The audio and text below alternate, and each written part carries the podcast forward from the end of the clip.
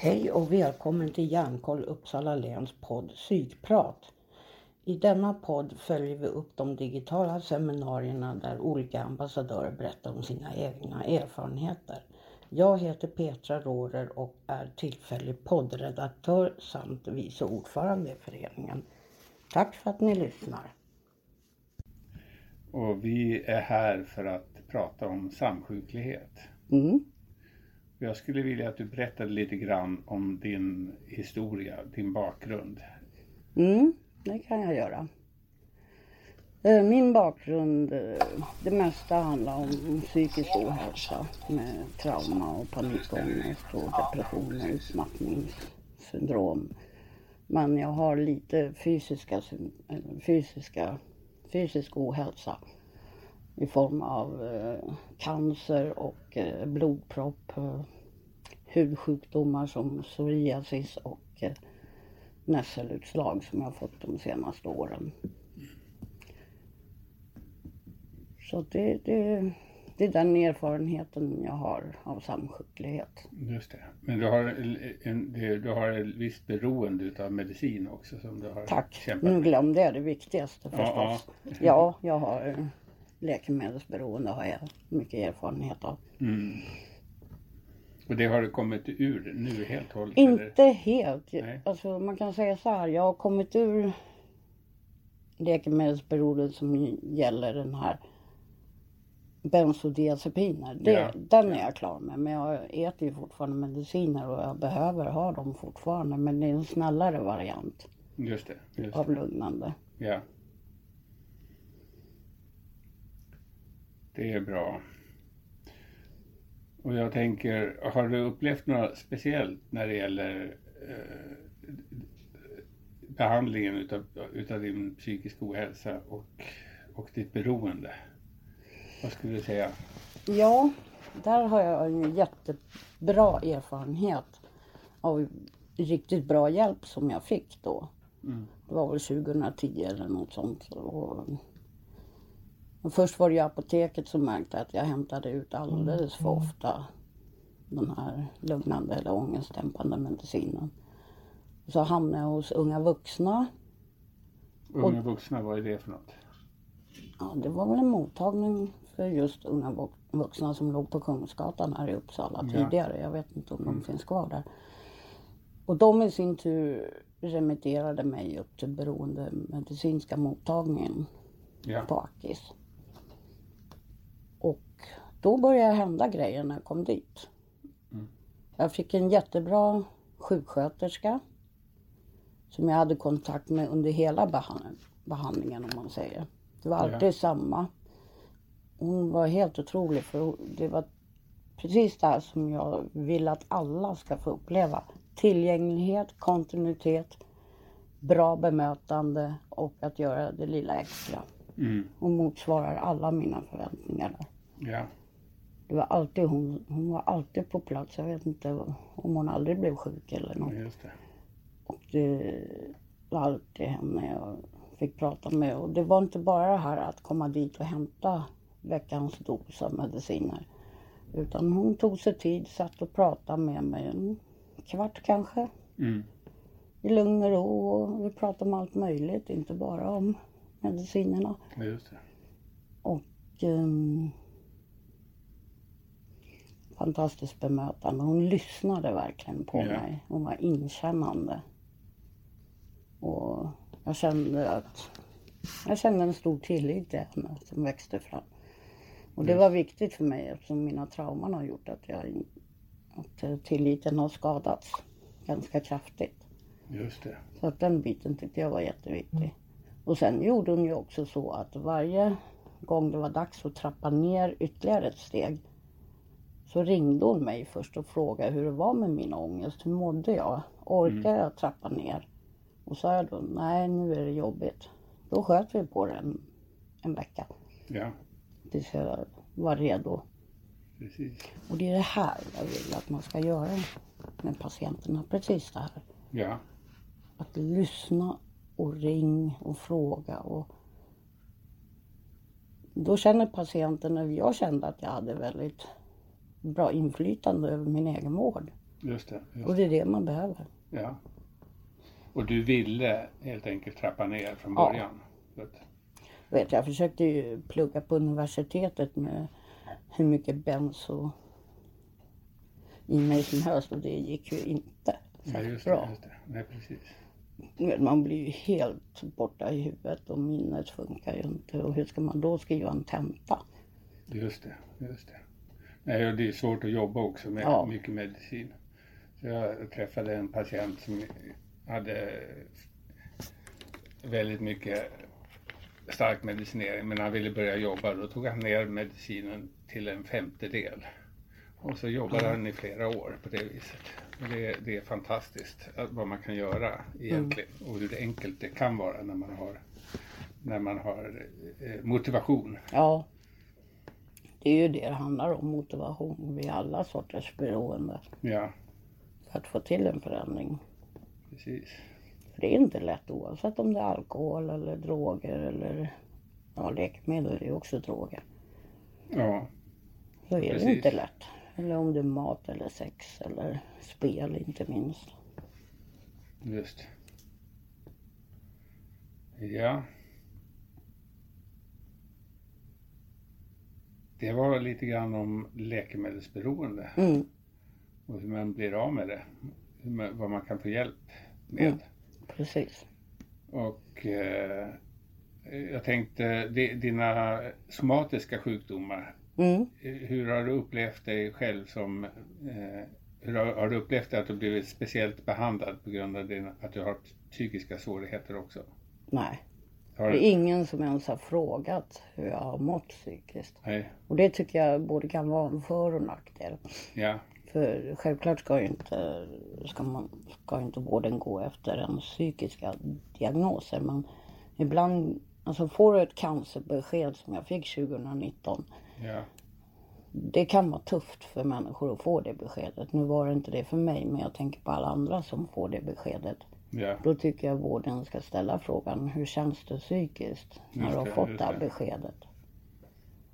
Utan det var först i slutet av cellgiftsbehandlingen som en sjuksköterska frågade mig hur det var ja. psykiskt. Ja. Hur kändes det då, då? Kan du berätta? Ja, jag har lite dåligt minne, men... Nej, men det... Du menar hur det kändes när hon frågade, eller? Ja, jag, jag tänkte det. Mm. Att, och och vad, vad blev resultatet utav det? Så här? Ja, något resultat tror jag inte det blev, men Nej. Det var skönt att hon ställde frågan i alla fall. Ja, ja. För det är lite så jag håller på nu, nu när min mamma är så dålig. Och ligger in titt som tätt. Då pratar jag oftast med personalen om hennes psykiska hälsa också. Just det. Så att man inte glömmer bort den. Hon har ju ångest och depressioner. Hon har ju precis som jag trauma i bakgrunden, fast mycket värre. Mm. Och det får man inte glömma bort. För just trauma kan ju sätta sig på kroppen. Ja. Den kan ju framkalla fysiska sjukdomar faktiskt. Just det. Tror du att du har några exempel på det, från det, din egen erfarenhet? Ja.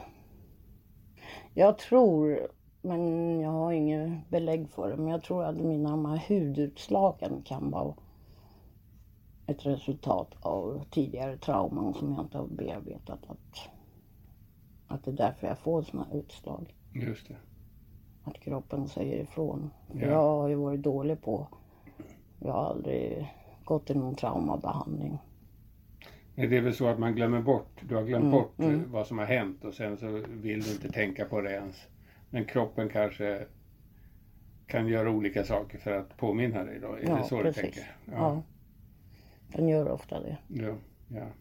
Och jag ser det hos mamma nu också, att hennes kropp säger ifrån. Ja, och nu verkar det på dig som att du, har, du adresserar de här frågorna ordentligt i alla fall, tra- ditt trauma. Mm. Jo, men nu de senaste tio åren kanske ja. har jag börjat fundera lite mer. Just det. Och tänkt igenom. För när jag började som ambassadör för Hjärnkoll tjugoelva, då kunde jag inte prata om de här sakerna. Utan då var det ju bara om panikångest, pälsterapi med djuren Just. och lite sånt och depressioner. Ja. Men trauman, det var jag inte redo att prata om för ja, kanske tio femton år sedan. Just det. Så att prata om, prata om dina trauman, det är en del utav din återhämtning kan man säga. Mm, det är det. Precis. Och där tycker jag det har varit fantastiskt med Hjärnkoll, att det har blivit en bearbetning när man har pratat om det här. För man får sätta ord på det. Och plötsligt händer någonting i huvudet på en. Att, oj, ja just det, så var det kanske. Många saker har jag ju förträngt. Ja. Men en del saker finns ju naturligtvis där. Jag har en sån minnesbild av barndomstraumat som jag bär på fortfarande. Just det, just det. Det är lite som en psykolog sa till mig nu för några månader sedan, att jag har inga P T S D-symptom, men däremot är jag fortfarande påverkad av, av mina trauman. Just det. Just, just det. Det som rör min familj. Ja, ja. Och i synnerhet det som rör min bror. Jag just kan fortfarande, han har ju varit död nu i trettiofem år eller så, men jag kan fortfarande känna en jätteilska mot honom och nästan hat. Mm. Så den biten har jag inte jag bearbetat alls. Nej, just det. Så det finns ju mycket kvar att jobba med egentligen. Precis, och jag tänker ju att återhämtning, det är ju en process som mm. är väldigt, väldigt långsamt. Och långsam och att den går i vågor, så att mm. ibland så kan man känna sig lika sjuk som man var från början, men, men ofta, ja men till exempel jag hade, jag hade depression i tjugohundrasju mm. och det, det, där hade jag ju också hjälp. Det här blir ett exempel på samsjuklighet som jag har då. Mm.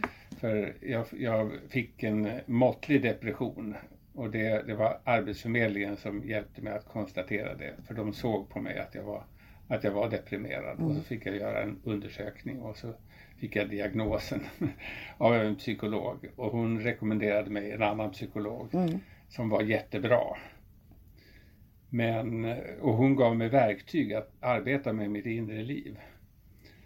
Och, och, och jag kunde, jag hade ett väldigt starkt motiv att använda dem, och det har, har sin orsak i att, att jag faktiskt hade upplevt en positiv vårdkontakt fem, sex år tidigare mm. när jag hade reumatiska problem och knappt kunde gå. Mm. Då, då vände jag mig till reumavården och så fick jag för förslaget att jag skulle gå på cellgifter, men jag tackade nej till det. Och då det var fick konstigt jag, att du ja, gjorde det. Ja, precis. Nej, men, och, och, då, och då som alternativ så blev jag erbjuden reumarehab, alltså en behandling av sjukgymnaster och arbetsterapeuter. Mm. Det var det som var huvudbehandlingen då, så hade man kurator och liknande och sjuksköterska som stöd runt.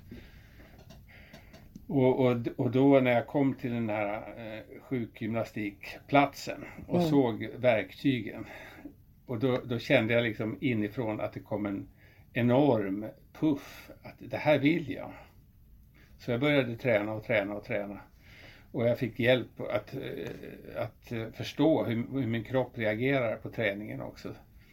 Så att jag lärde mig saker, jag lärde mig att, behä- att minska ner smärtan så att den mm. blev uthärdlig.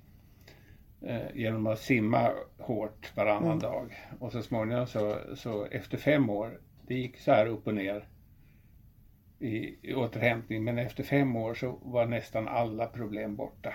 Men det är ju fantastiskt. Ja. Men hur kom det sig att Arbetsförmedlingen var så bra då? Det man hör idag är ju inte alls att de ser sådana saker. De hade den kunskapen om depression. Just det. Ja, jag, det, det kan ju handla om tur, mm. tänker jag. Att jag hade en arbetsförmedlare som såg mig. Mm. Att jag kanske uttryckte mig ganska bra ändå, trots allt att jag kunde visa att mm. jag, jag, jag pratade med dem ganska ofta, och, och då förstod de att de behövde sätta in en arbetspsykolog där. Mm. Men, men, men, då, det, men det, känslan när jag, när jag träffar den här psykologen i första samtalet och hon säger jag kan hjälpa dig, då, då känner jag precis den här motivationen jag kände från sjukgymnastikrummet. Mm. Wow, jag vill ta tag i det här. Så jag tog alla övningarna jag fick och använde dem så fort jag fick, kände att jag var på väg ner. Mm. Och, och sen efter ett par år så... så var jag lite deprimerad en dag. Men då vaknade jag upp och så tänkte jag, så här var det ju jämt förut. Mm. Men nu var det jättelänge sedan jag hade, hade det. Så att det var som att det lyftes en slöja från mitt tankeliv. Hela mitt sinne förändrades. Och så har det varit sedan dess. Vad skönt. Det är jätteskönt. Och det har inte behövts varken E C T eller magnetst- magnetstimulering. Fanns inte på den tiden kanske. Nej, precis, precis. Utan ja, det, det är väl, jag, jag tänker att det är motivationen som mm. är, är kärnan i det hela. Hur har du jobbat med motivationen? För det tycker jag är svårt. Ja, jo, men jag tänker... Um, jag har alltid, alltid haft en stark motivation för olika saker. Och, och när, jag, när jag får fastna för någonting, då, då vill jag bara t- jobba med det hela tiden. Mm. Så, så det är väl det att jag behövde hitta... ingången, det är rätt ingång liksom, och känna att det kommer, kraften kommer inifrån och, och att jag vill. Uh, och sen kan det ju ja, ja men när man, när man känner att det, man har, det är motstånd och sådär, ja nej, jag tror helt enkelt inte att det kanske hänger ihop med att jag har, att jag har, att jag har ett sinne som har, eh, har lätt att få psykos. Mm. Jag tänker att när, när man har en psykos, då fastnar man på någonting och så, och så åker man på det. Så eh, till in i det absurda liksom. Okay. Och då har jag känt att efter, efter mina eh, år, jag tjugofem år levde jag med psykoskänslighet. Mm. Så att jag då och då hade psykossymptom, men inte så allvarliga att jag, att jag var tvungen att eh, söka läkare. Mm. Men när, när jag tänker på, jag, menar, jag, jag tänker på mig själv, liksom att jag har, jag har mina idéer och de driver jag. Alltså så att jag är fortfarande en excentrisk människa. Mm. Och det har jag valt för att, för att jag skulle inte orka leva utan att ha min excentricitet. Nej, men det behöver inte bara vara ondo, det kan ju vara av godo ibland och vara excentrisk också. Ja, precis, precis. Så att, så att det, jag har lyckats ta vara på, mm. på den här äh, äh, envisheten, eller om man ska säga, som följer utav, eller som hänger ihop med, med psykoskänsligheten. Mm. Så att det, det tror jag faktiskt är, är skälet till att det funkar. För, ja, jag har, jag har fått många liknande historier från människor som lever med schizofreni. Att de får bara ett meddelande inifrån, klick, nu ska jag göra något annat än att droga, eller, okay. Och då slutar de bara. Det är ju otroligt. Ja, det är så att, ja, man, man vet inte hur människan fungerar. Nej. Egentligen. Ja, men vi kanske ska återgå till dig nu då. Ja, jag är intresserad av att höra din berättelse, ja. Också. Ja, just det, precis. Jag, jag tänkte det här... Um, Att du håller på och skriver brev till dig själv. Mm. Eh, tycker du att det är ett, en bra sätt att, att lyfta upp saker ur din historia? Ja, jag känner ja. att det, det här med skriva har alltid hjälpt mig. Det är så jag har behandlat mig själv när det gäller trauman och så. Att jag har skrivit mycket. Ja. När jag nu inte har velat prata med någon annan människa så skriver jag istället. Just det, just det. Och det känner jag med det här brevet också, att det är väldigt bra. Ja, ja. Och i det här brevet, då börjar jag ju redan när jag föds med alla problemen som var då. Och det brukar jag aldrig ha med när jag föreläser. Nej, just det, just det. Men nu har jag tagit med allt ja. från början. Det, jag tror att det är jättebra att, att då och då föreläsa för sig själv. För att mm. man får, man får, med, med åren så växer man ju som människa och, och lägger märke till nya saker. Mm. Så, det, så föreläsningen förändras ju. Ja, det gör den. Och det är det som är så spännande tycker jag med föreläsningarna. Och det är därför jag försöker lyssna på andra också. För att man kan få väldigt bra idéer eller input eller... aha-upplevelsen när man hör någon annan berätta. Just det. Även om man inte har samma typ av problematik. Ja. Då kan man ändå ta till sig det den personen säger. Och, och att man upplever att man får egna idéer av det. Just det. Och det är spännande. Det är det, är det våra seminarier handla, mm. handlar om. Att, man ska, att vi ska lära oss att fundera över vår egen erfarenhet. Och, och att, att lyfta den och hitta sätt att sätta ord på saker. Mm. Och jag tycker de där seminarierna är jättebra. Mm. Så det är bra att ni kom på den idén. Eller det var nog du det. Det var, det var Lars Ivar faktiskt. Lars Ivar av ja, alla. Ja. Oj då. Där ser man. Men det var en mycket bra idé och jag mm. nappade direkt. Bra.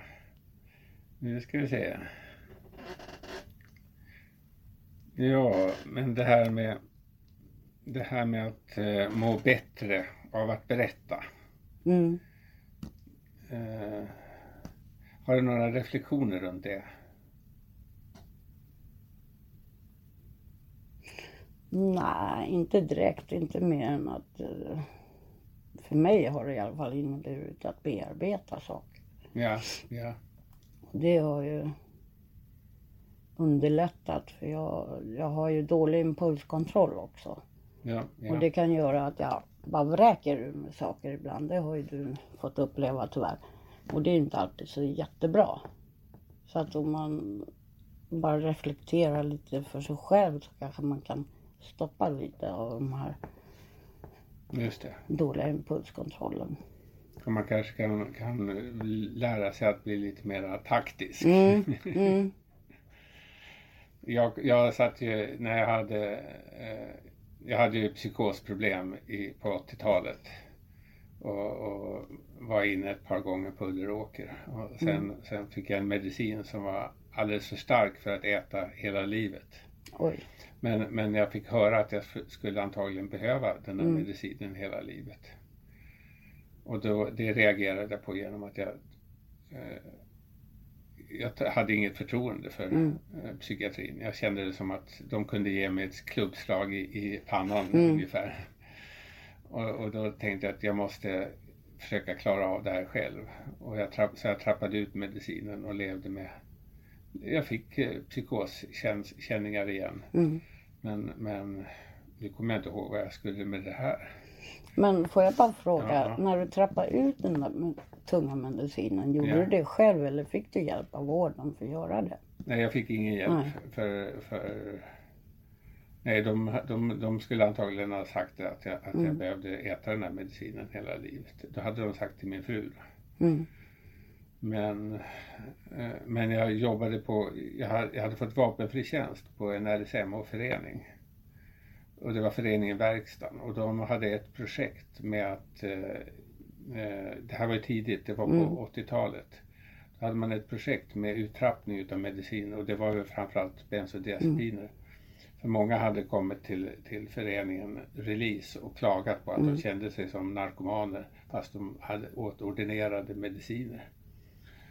Och, och då så, så, så småningom så nittonhundraåttioåtta, sjuttiosju åttioåtta så hade de, hade de kurser för människor att, mm. att och, och man hjälpte varandra med uttrappningen helt enkelt. Jag gick inte på en sån kurs men, men jag hade ju eh, personer i styrelsen och så vidare som jag kunde prata med lite grann så jag hade stöd mm. utav föreningen. Och sen hade jag, hade jag, jag jobbade ju på föreningen, jag gjorde vapenfri tjänst och hade fått ett, en ansvarsfull post. Jag var byggförman. Och då när man, är, när man gör någonting, det handlar ju också om motivation. Mm. Liksom. Jag var väldigt motiverad, jag hade varit med och startat föreningen Verkstan. Jag ville att den skulle finnas kvar och vi hade få, köpt en lokal. Och så behövde vi bygga om den. Och, och, och då, så att då, då kunde jag... När jag, när jag kom till jobbet på verkstaden, då, då, dels hade jag människor som förstod mig och pratade med lite grann, som inte var rädda för, för att man var lite, lite bizarr i sina tankar mm. och så. Men, men dels så hade jag då den starka motivationen som gjorde att jag, att jag ville sköta mitt jobb, att jag mm. ville engagera mig i bygget. Och då, när man engagerar sig i någonting som är gemensamt, då... då, då kommer de här egna tankarna, egna världsbilderna och vanföreställningarna. Då får man putta åt sidan helt mm. enkelt. Så att det var, och det var en väldig hjälp för mig. Så att, ja, jag kunde vara lite full till psykoser på fritiden. men, men så hade jag också fått två, eh, ja, hundra dagars eh, fick jag träffa mina pojkar mm. själv då. Och då hade jag inte heller tid med, med att vara psykotisk. Nej. Så det var ganska mycket tid mm. som, jag, som jag inte kunde vara psykotisk. Och sen så var jag inte psykotisk jämt heller på de övriga tiden. Så, så att det gjorde att jag, att jag fick en vana att ja, känna psykosen komma och känna att den, och se att den kunde gå över och sådär. Mm. Och så hade jag också inställningen, jag hade läst Kris i utveckling om psykos som, som en kroppens verktyg för att, göra, för att hjälpa en att göra sitt liv bättre. Så det tog jag vara på också och försökte, varje gång jag fick en psykos ville jag ha en slutsats som mm. handlade om vad jag borde göra i mitt eget liv.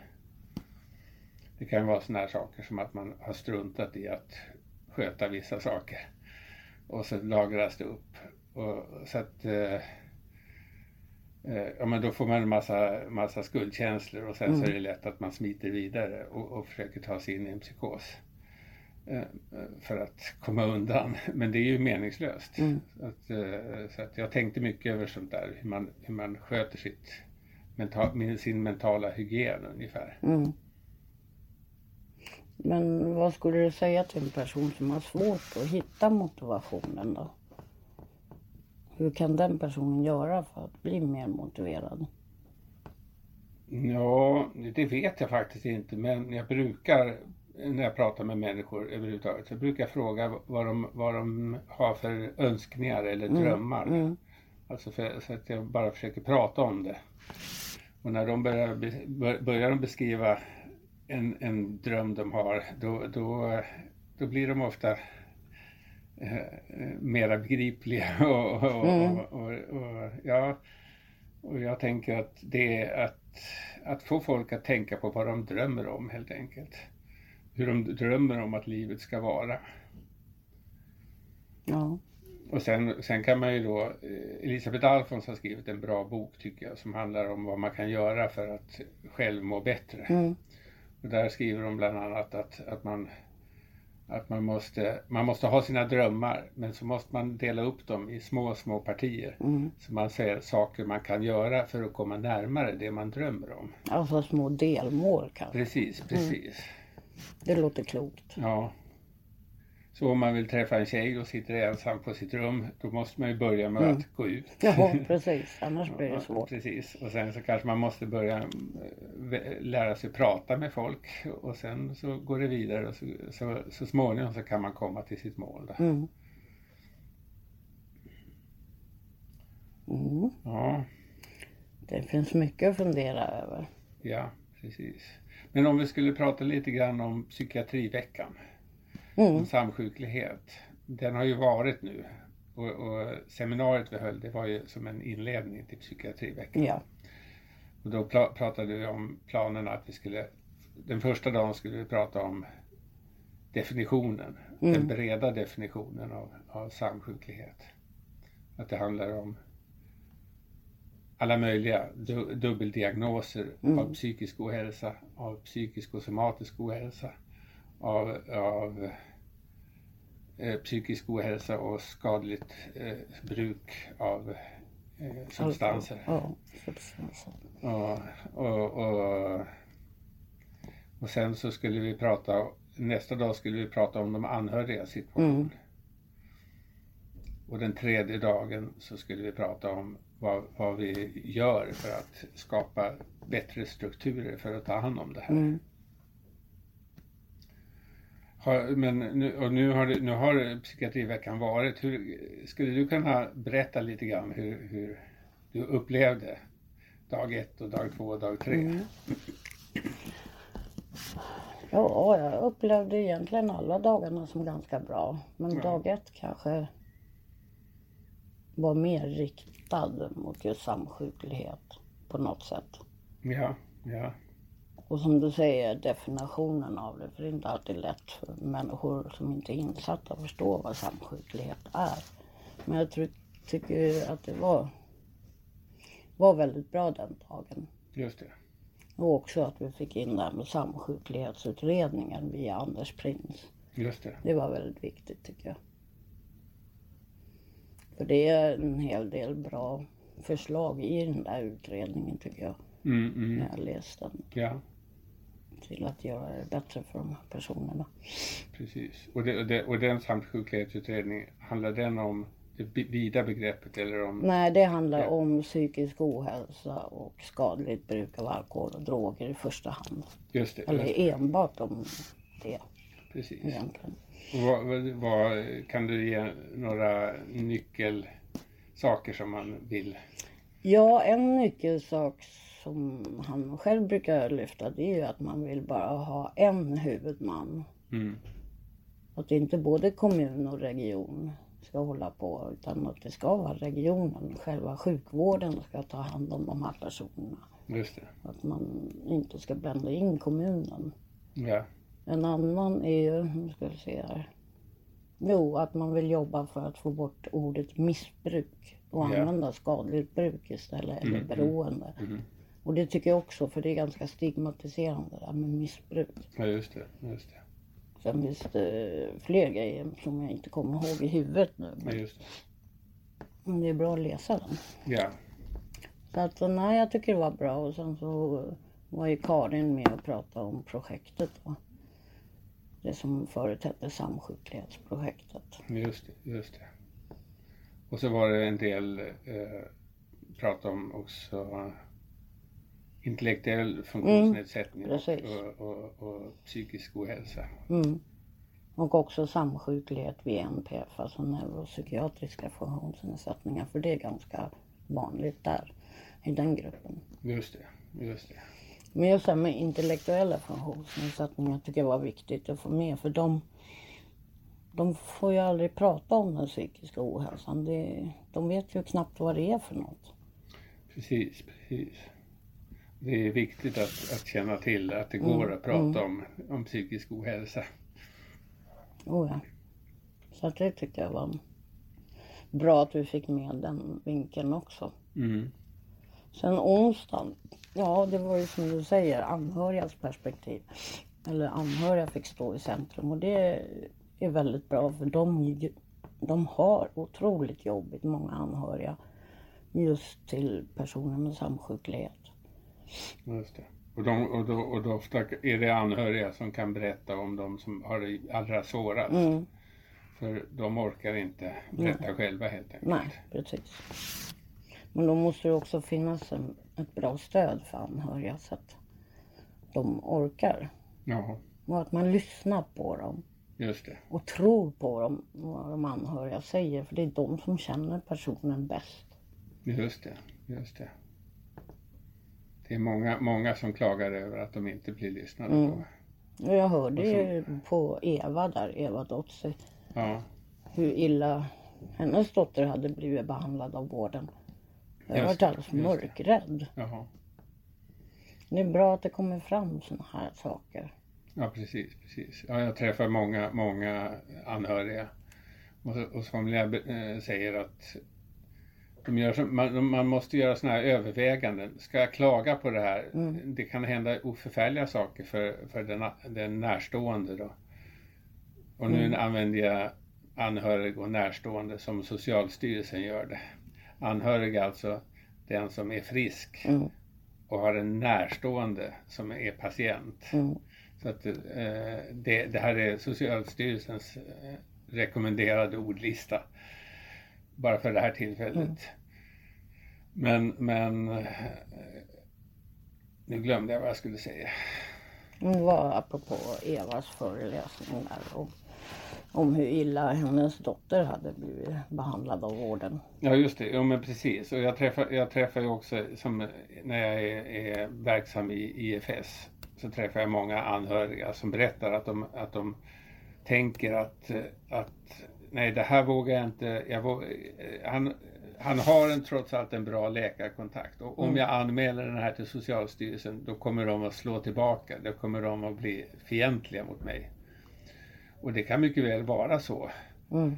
Men, men det är ju en, en fruktansvärd situation att sitta där med, med en unik kunskap som man inte faktiskt vågar förmedla. Mm. För det är ju så att, att vården kan ju bara förbättras om man förmedlar det som inte lyckas. Precis, och då är det ju bra att det finns något som anhörigcentrum som också var med på onsdagen där och föreläste. Ja, precis. Att få... Att människor får veta att det finns. Ja. Att gå med i en anhöriggrupp kan ju vara en jättebra ja. sak när man, när man har någonting som ligger på hjärtat. För mm. då kan man ju prata med människor som har liknande erfarenheter och, och, och kanske ja, hitta en lösning på mm. hur man kan göra. Oh ja. Sen torsdagen, ja. Det var väl också bra blandning där. Ja. Med olika sätt som jag använder för att jobba med den här frågan om samsjuklighet. Precis, precis. Jag tyckte, jag var ju med på, på funktionsrätts mm. session. Och jag tyckte det var bra att han hade kommit på det, att peer-support, mm. det, det kan vara ett jättebra hjälpmedel. Mm.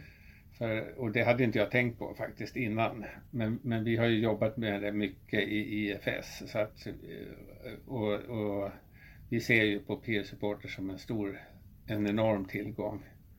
Och att det faktiskt också är tillgång när det gäller samsjuklighet också. Mm, oh ja. det, det, det är en ex, ett extra plus. Ja, jo, men peer support skulle behövas här i Uppsala län. Ja, precis. Absolut.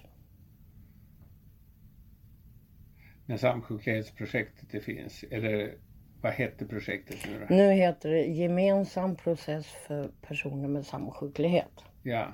De ville få bort ordet projekt och det är i och för sig bra. Just det, just det, precis. Men jag vet inte hur länge det kommer att fortsätta, för nu sa hon väl att de bara hade pengar året ut här. Just det, så att det man håller på med, oavsett vad man kallar det, fungerar bara så länge det finns en budget. Ja, jag är rädd för det. Ja. Men jag hoppas att jag har fel. Precis, att de precis. har fått in ett annat tänk i kommunerna. Ja. Och jag tänker ju sådana här förändringsprocesser. De tar ju jättelång tid. Mm. Det är precis som med återhämtning. Att man kan jobba och jobba och jobba utan att märka någonting. Och sen så märks man någonting litet och sen mm. så Går, går det ner igen så, och så ja, men det går i vågor och det är en stor ansträngning för det, det är många människor som måste blandas in. Ja, det är ju det. När man ska ändra, ändra processer mm. helt enkelt. Och alla har sina vanor. Mm. Så vill man bry, ja men det här med kommun och eh, region, att kommunen har haft hand om beroendevården mm. och, och, och och psykiatrin och hand om eh, psykisk ohälsa. Det har ju blivit, varit orimligt. Ja. För psykiatrin säger nej till personer som har ett aktivt drogbruk och, och kommunerna tar inte emot människor som har, har psykisk ohälsa. Ja. Och då hamnar många människor i mellanstolarna. Mm, det för det, just det. Precis, för det är alldeles naturligt att ha drogberoende ihop med psykisk ohälsa. Ja, men jag tror att många fortfarande glömmer bort att det är drogberoende eller beroende överhuvudtaget är en sjukdom. Och det får vi aldrig glömma. Ja, just det. Det är ingenting man väljer själv eller skyller själv som börjar med droger. Det finns alltid en orsak bakom varför man börjar med droger. Ja. Och inte minst gäller det de barndomstrauman i bakgrunden. Där är procenten rätt hög för att utveckla ett beroende därför att man använder droger eller alkohol för att hantera de känslor man, man har inombords efter ett trauma. Ja, ja. Och det är också mycket skam. Just det. Som gör att man inte söker vård. Och, och barn som oftast tar på sig skulden för det föräldrarna gör till exempel. Och hur bra är det för barnet? Just det, just det. Så att det finns ju mycket där. Ja, så att det är med barnen man måste börja egentligen? Ja, absolut. Tidigt med ja, barnen. Hur, hur, har du några, några tankar om hur man kunde behandla eller göra någon sorts förberedande insikt hos barnen? Ja, jag har inte tänkt så långt ännu, men alltså förebyggande arbete vill jag se väldigt mycket mer av. Ja. Och inte minst nu med den här kriminaliteten och, och våldet som vi, som vi upplever i, i samhället idag. Precis, precis. Det går inte att sitta som politiker och skrika på högre straff. Det kan man kanske ha för de äldre kriminella, men de unga måste få mera förebyggande arbete och vård. Ja, ja. Många gånger är det någon psykisk ohälsa bakom också. Precis, precis. Och att våga prata, det är verkligen mm. ett, en, ett sätt att... Att våga prata om känslor, det kan vara ett sätt att lära sig hantera skrä- äh, ångest och så vidare. Mm. Och att, äh, att prata om psykisk ohälsa i skolan och, i, mm. eller, och, och, och, och om psykisk hälsa, hur man behåller sin psykiska hälsa. In med det på schemat. Ja, precis. Vi måste börja i skolorna. Ja. Eller det ska ju börja hemma egentligen också, men... Det måste ändå finnas med i skolan. Ja, absolut. De diskussionerna. Absolut. Och som sagt, som du säger, jätteviktigt att lära dem att prata om känslor. Ja. Och sluta se killar som inte manliga om de pratar om känslor. De är människor och ingenting annat. Just. De måste också få utlopp för det de känner. De måste få bort det där. Ja. Den manliga, oh, ska vara så tuff. Precis. Ja, men till sist så skulle jag vilja att vi pratar lite grann om brukarinflytandet. Mm. Hur, hur känns det att vara aktiv i, i, i de här frågorna? Du är ju med i den, i den här processen eh, mot... Mm. Ja, men det är en jätteviktig fråga, brukarinflytande. Och att de med egen erfarenhet verkligen får komma till tals och, och få säga, komma med tips till, till de som jobbar med det här. Att ja, men tänk så här istället, det kanske blir bättre utifrån min egen erfarenhet. För det går inte att läsa sig till egentligen. Just det. Men det måste ju också vara... brukarinflytande på riktigt och inte på halvbasis bara. Det jag saknar i Uppsala län är att det inte finns så många arbeten där man får jobba med det kontinuerligt. Jag saknar långsiktigheten. Precis, ja, men det kan leda till jättestor frustration mm. i föreningarna att man blir inbjuden att, att jobba med brukarinflytande men att man inte får riktiga resurser för det. Precis. Numera får man i alla fall ett arvode. Förut var det ju bara gratisarbete. Ja. Men man kan ju inte klara sig på bara arvode heller. Ja, precis, precis. Så du och jag, vi skulle önska att det skapades flera arbeten för ja, människor som absolut. Har erfarenhet av psykisk ohälsa.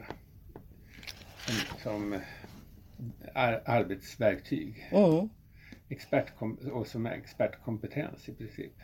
Och de skulle ju kunna titta på de goda exemplen som finns på andra håll i Sverige. Ta kontakt med M S P och Västra Götaland eller Skåne. Just. Där har man ju kommit ganska långt ändå. Just, just. Och ta, ta del av deras lärdomar och erfarenhet. Ja. Och så får man anpassa det till Uppsala län sen. Ska vi låta oss nöja med det? Jag tror det. Tack. Tack själv, Kurt. Tack.